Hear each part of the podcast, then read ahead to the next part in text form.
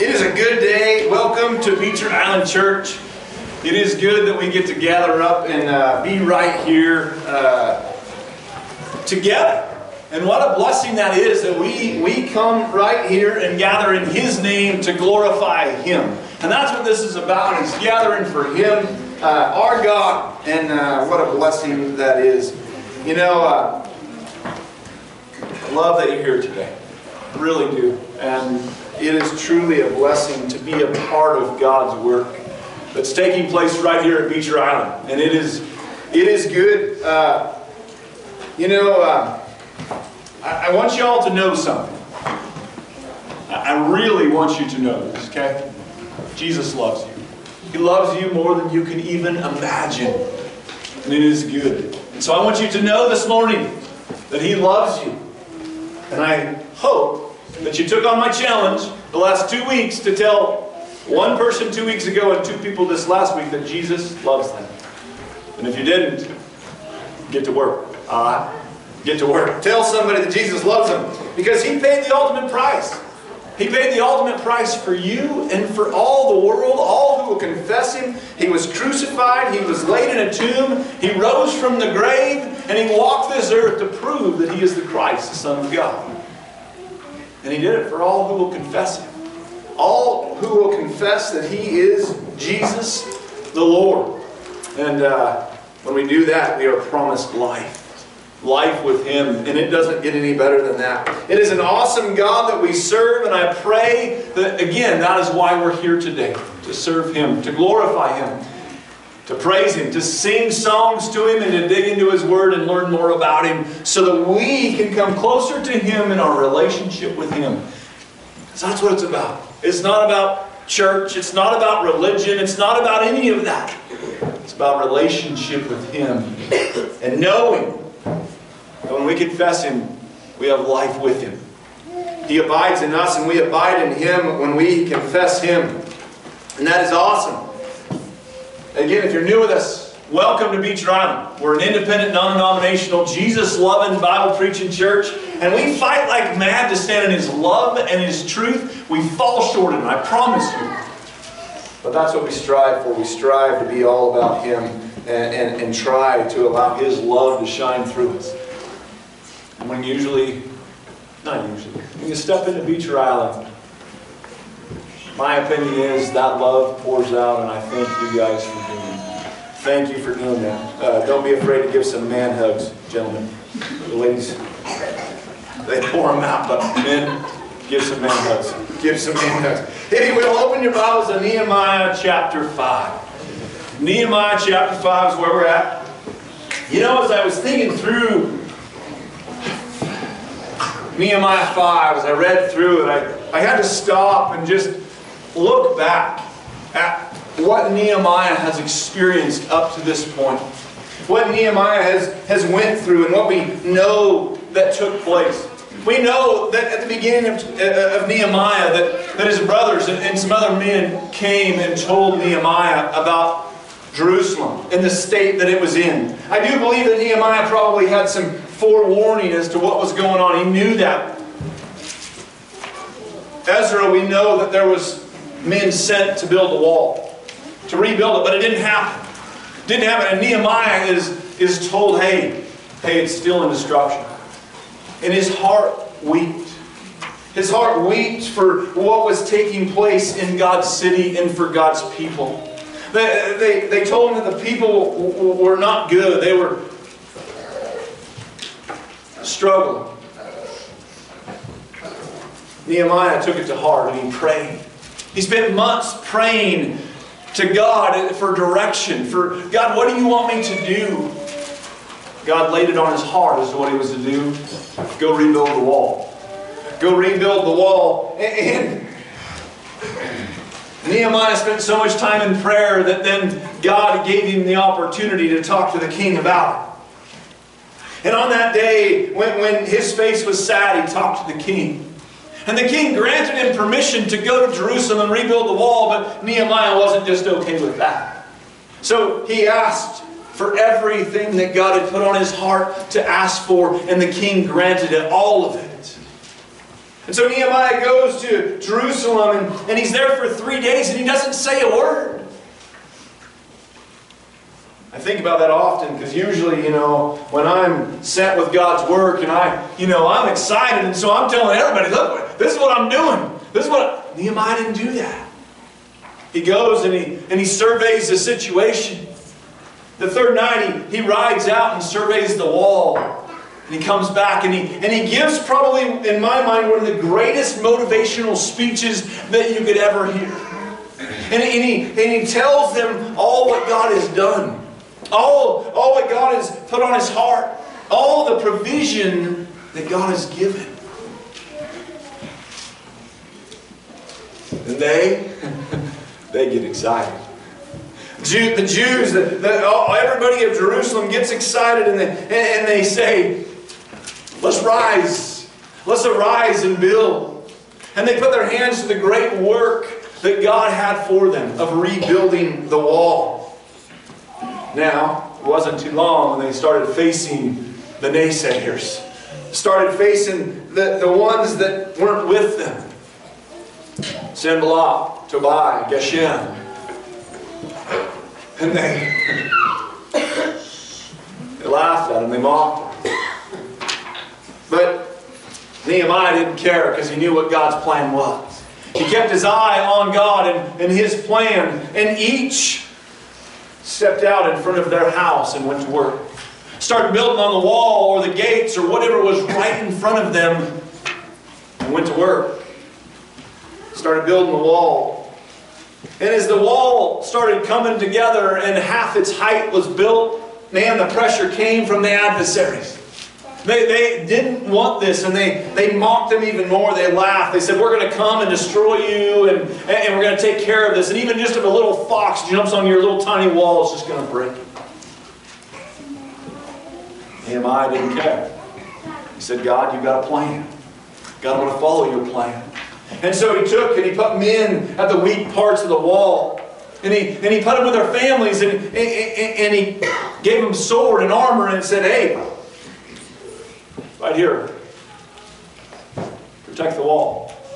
Protect God's city. Protect God's people. And he said, if they come to battle, you sound the horn. And we will, we will rally. We'll rally to you. Wherever you are, you sound the horn and we will come. That part moves me so much. I pray that that's who we are as a church. We're not afraid to sound the horn when the enemy comes. And then when you sound that horn, we rally. We rally together in prayer. We rally together in encouragement. We rally together to fight the evil that is so present in our lives, in our world. Let me get to chapter 5. Chapter 5. If, if you're not there already, jump there with me, but let's pray to Him first. Father God, I thank you, I thank you, I thank you for this morning. I thank you for this beautiful church out in the middle of nowhere that you have blessed us with, Lord. We, uh, people drive and come here. It's not a little drive around the corner to go to church, Lord. People are intentional in coming here. And I thank you that that's on their heart. To be intentional, to come right here to praise and worship you, to put you on high, Lord. And I pray that that's what we're doing this morning.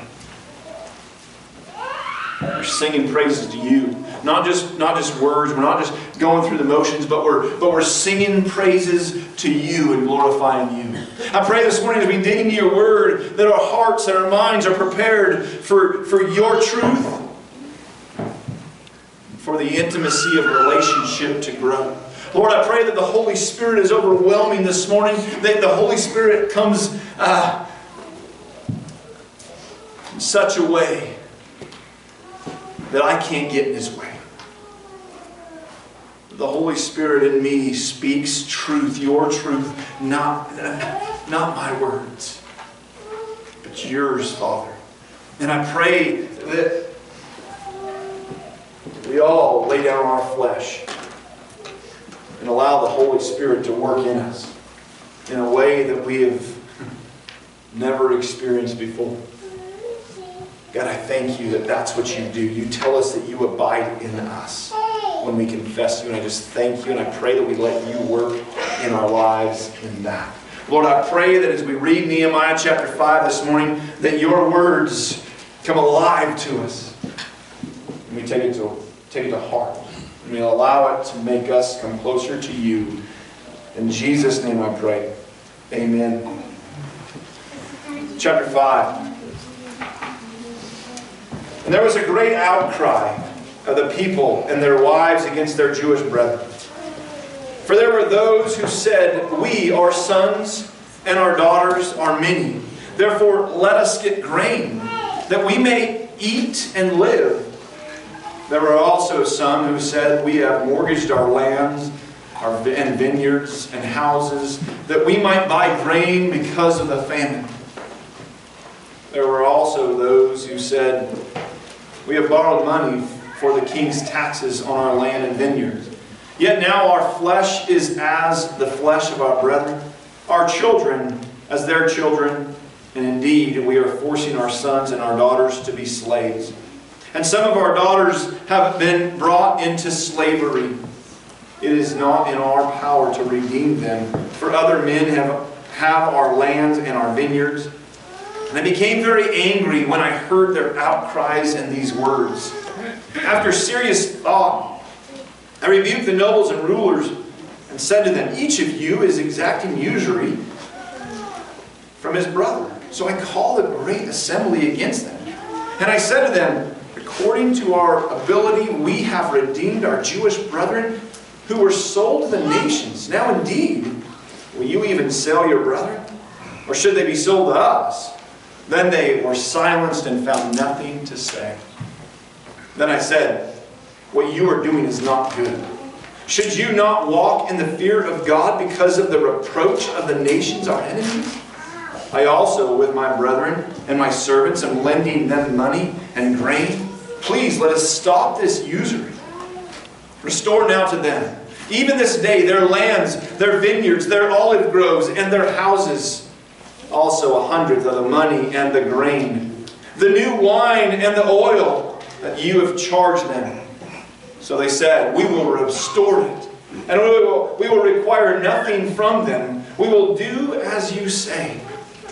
Then I called the priest and required an oath from them that they would do according to this promise.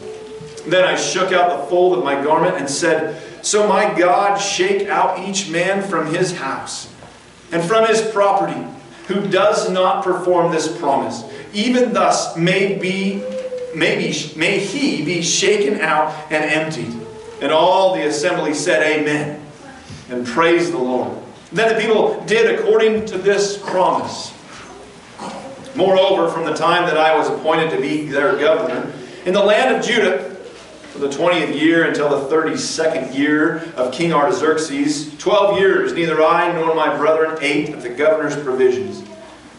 But the former governors who were before me laid burden on the people and took from them bread and wine besides 40 shekels of silver. Yes, even their servants bore rule over the people, but I did not do so because of the fear of God. Indeed, I also continued to work on this wall, and we did not buy any land. All my servants were gathered there for the work. And at my table were 150 Jews and rulers, besides those who came to us from the nations around us. Now that which was prepared daily was one ox and six choice sheep, also fowl were prepared for me, and once every ten days an abundance of all kinds of wine. Yet in spite of this I did not demand the governor's provision, because the bondage was heavy on the people. Remember me, my God, for good according to all that I have done for this people. Amen, amen. A lot going on in there. A lot that Nehemiah is laying out to us. You know, have you ever been a part of a big project? A part of a, a big project that many, many are a part of. and about halfway through, things start getting drugged down a little. Things start maybe slowing down. Maybe things start coming a little bit unwound. That's what was happening with Nehemiah and the rebuilding of the wall. The Jews were pointing fingers at each other. They were fighting amongst themselves. The poor were crying out, saying, Hey, we can't do this anymore. We can't afford this. You see, they were so focused on doing the Lord's work that, that they were just trying to make it work. They couldn't go out to the country anymore and, and gather food and do what they needed to to provide for their families because they were right there. They were saying, We're, we're, we're fighting for the Lord, we're, we're going to do His work.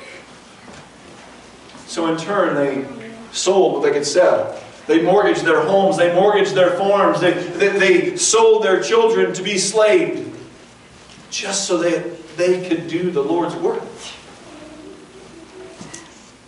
I want you to think about that sacrifice for a minute. What these people were doing to make sure that the Lord's work was being done. But the pressure had become too much.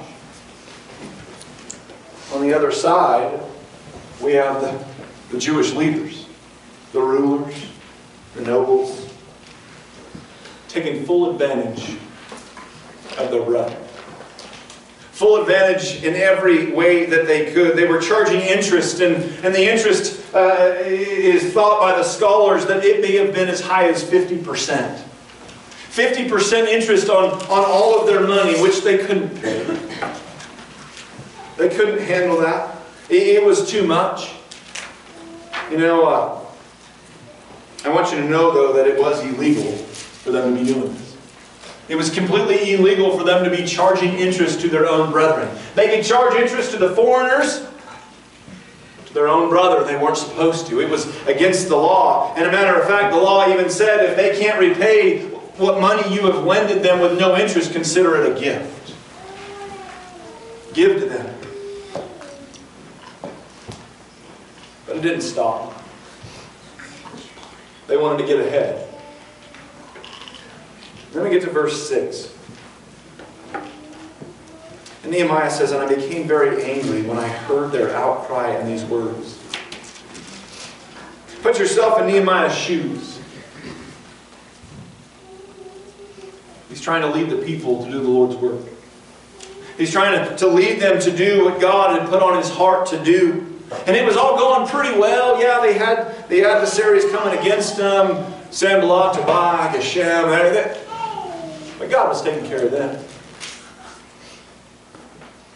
But now from within, there's an enemy. From within, there, there is an enemy.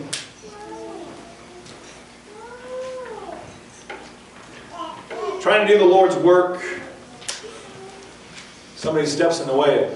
Maybe not intentionally. Maybe, maybe the nobles weren't intentional about trying to, to deplete God's word, to try to stop it because of their actions, because of their, their doings. The Lord's work was being halted. And Nehemiah becomes very angry about it, which I understand. When you know that God has put something on your heart to, to, to lead and to do, and, you, and you, you, you get every. Spend time in prayer. Get everybody on board. You start heading in the right direction of what you feel like God has given you and, and, and the, the way to go, and somebody jumps in the middle of it. Make a guy angry. Very angry. But I want you to see what Nehemiah does. You see, verse 7. He says, after serious thought. Look, he didn't just jump out after him. He didn't just run to the nobles and the rulers and say, You blasted idiots. He didn't. He stopped and gave serious thought. It says a, a serious thought. I would bet money that that serious thought was prayer time. Was seeking God's guidance, was seeking God's will and what He wanted him to do with the nobles and the rulers. See, church, whenever we get angry, let us make sure that we give serious thought to what's making us angry. Serious thought to what's going on in our heart. Let us spend time in prayer before we use any words, before we go and do anything, before we say anything. Let us make sure that we give serious thought to what's taking place. That's a lesson for me. A big lesson for me. You see, after Nehemiah gave serious thought, it says, I rebuked the nobles and rulers and said to them, Each of you is exacting usury, which is interest, that's what it is, from his brother. So I called the great assembly against them. And I said to them, According to our ability, we have redeemed our Jewish brethren who were sold to the nations. Now, indeed, will you even sell your brethren, or should they be sold to us? Then they were silenced and found nothing to say. He spoke the words to him that God wanted him to speak. And Nehemiah is saying, hey, look, we've already been redeemed. Look, we, we've come out of slavery, and here, what are you doing? What are you doing with our own people here?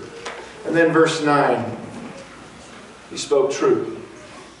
What you are doing is not good. What you are doing is not good. That's what he speaks straight to him. He says, Look, hey, this is not okay. This is not good. This is not what God wants you to be doing. He goes on, should you not walk in the fear of our God because of the reproach of the nations, our enemies?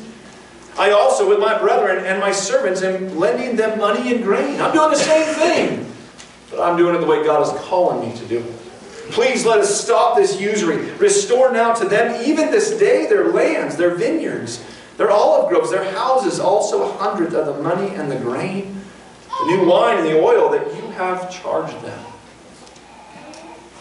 But Nehemiah is telling the truth.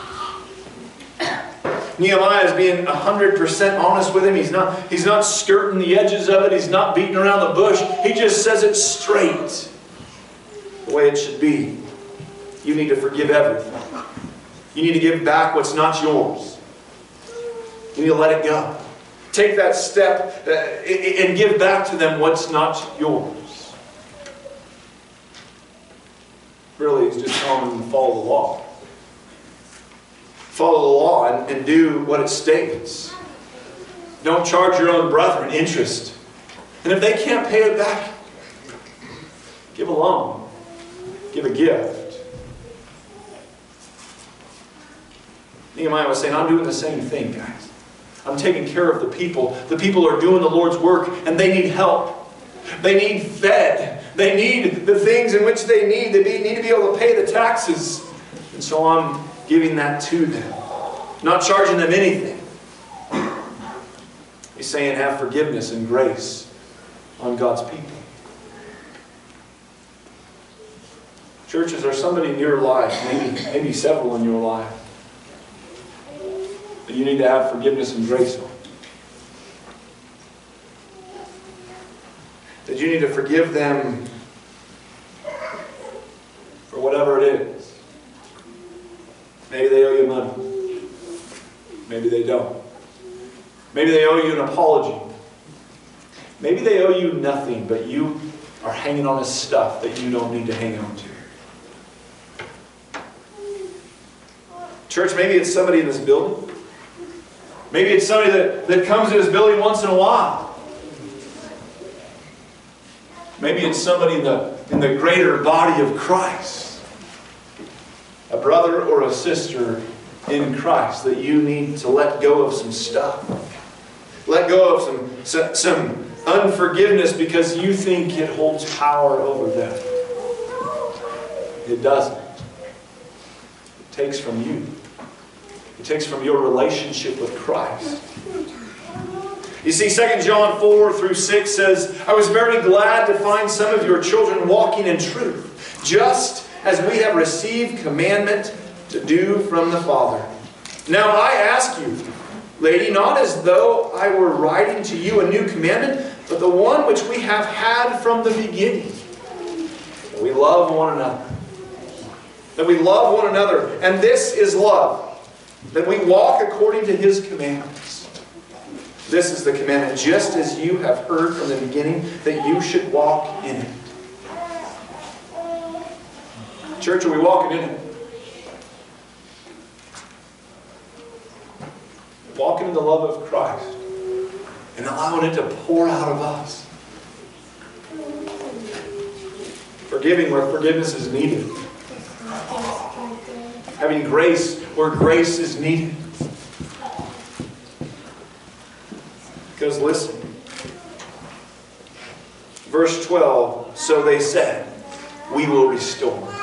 We will restore it and will require nothing from them. Nothing at all from them. We will do as you say. Church, are we ready to do the same thing? If you have a difference with another brother or sister, walk in love and have grace and forgiveness on them. Look, Nehemiah was angry with the people.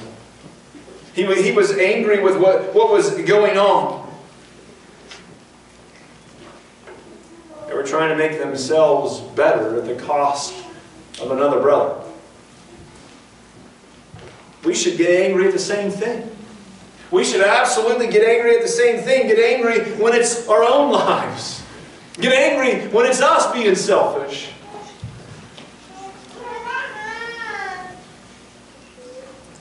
And we should take serious thought into how we move forward with that. How we fix that. And I hope that that serious thought means prayer, means love, means grace. And that may mean, may, be, may mean even yourself. Having love and grace on yourself. You see, Philippians 3 13 and 14 says this. Brethren, I, this is Paul talking, brethren, I, I do not regard myself as having laid hold of it yet. But one thing I do, forgetting what lies behind, forgetting yesterday, forgetting about whoever wronged you this morning or yesterday or a year ago or 10 years ago, or however long it's been and reaching forward to what lies ahead. Quit being focused on what's behind you and focus on what's in front of you. And that's what Nehemiah is doing. He's saying, hey, get this right and let's focus up here. Let's focus on what God has for us. I press on towards the goal for the prize of the upward call of God in Christ Jesus. So they said, we will restore and we will require nothing from them. We will do as you say. Then I called the priests and required an oath from them that they would do according to the promise. Then I shook out the folds of my garment and said, So may God shake out each man from his house and from his property who does not perform this promise. Even thus may be shaken out and emptied. And all the assembly said, Amen. Praise the Lord. Then the people did according to this promise. Church, are you ready to make this up?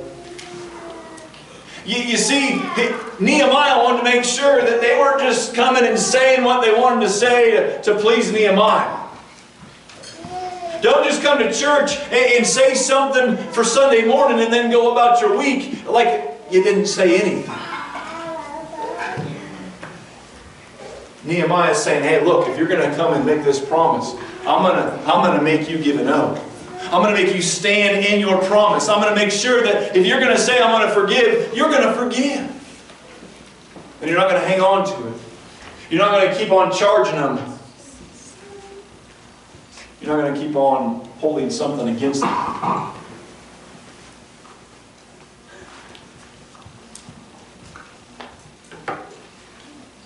Church, are you ready to make the oath that we will restore any relationship that needs restoration?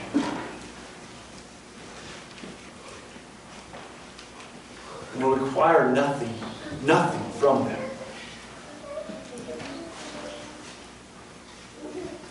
What we do as the Lord says.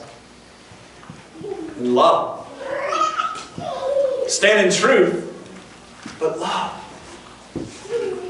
As a church, are we ready to take that oath? I know some may thinking, but you don't understand. You, you don't understand what, what's going, what I'm going through, what, what has been done to me. Nehemiah didn't care. Nehemiah didn't care. God didn't care. God said, My will, my way.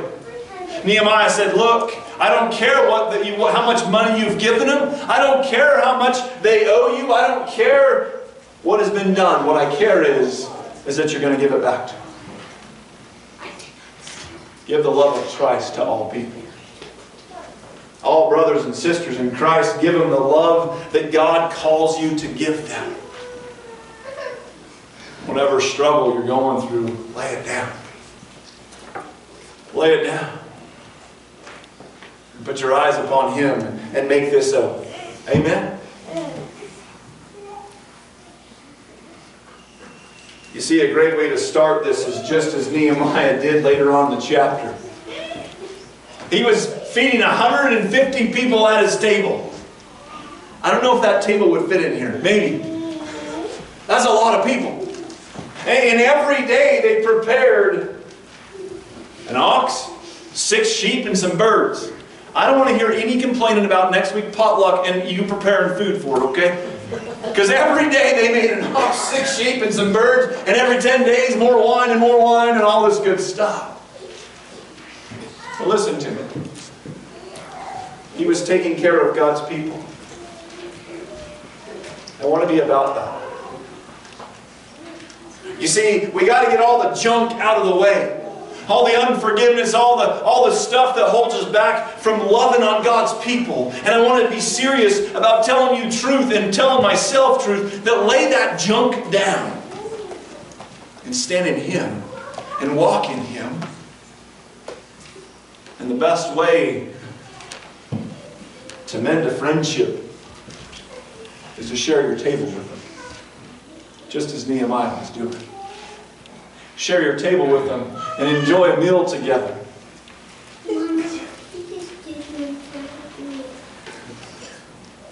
I'm going to encourage you with two things this week. And if you want to take that on as a challenge, please do. But the first is this.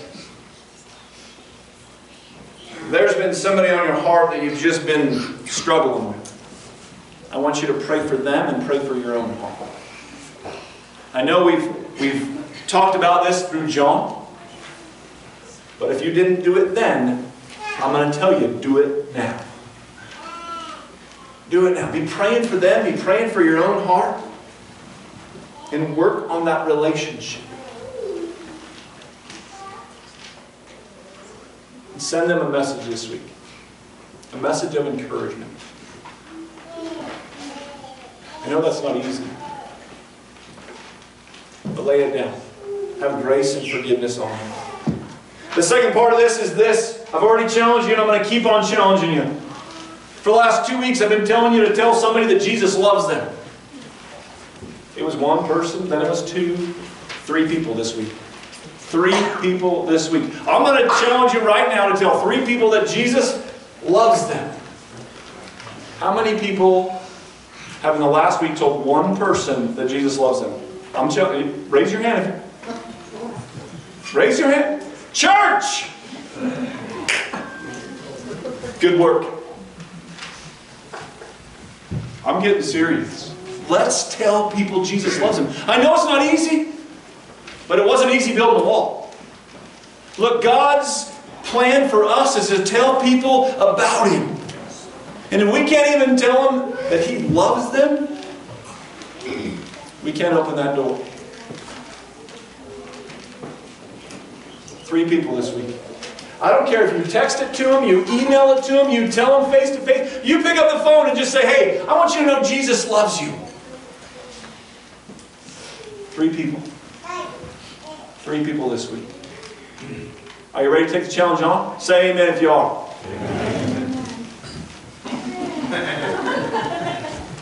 Church. Amen. Are you ready to take on three, telling three people that Jesus loves them? Amen? Amen. All right. Let's be serious about how much love Jesus has for us and allowing it to flow through us to other people. Telling people that Jesus loves them. They can reject it, that's their own choice. Well, let's tell three people this week that Jesus loves them. I'm going to invite the music team to come on up. But I want you to hear me this morning, church.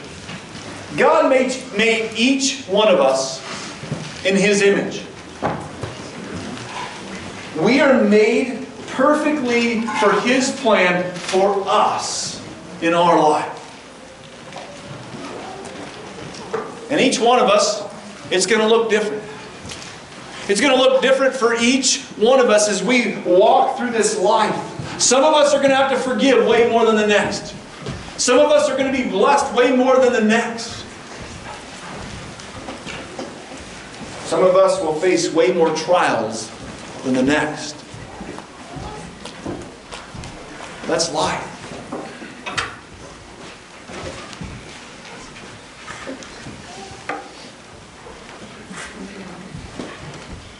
I want you to remember what Jesus has done for you.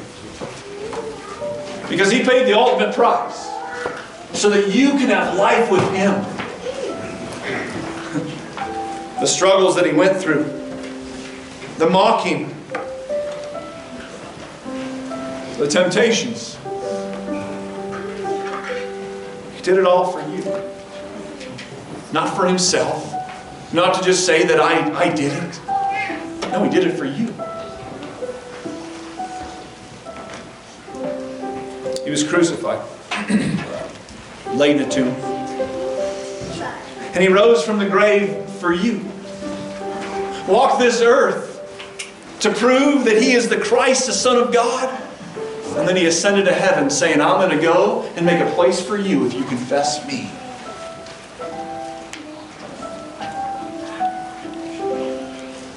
Church, I pray that you know that this morning.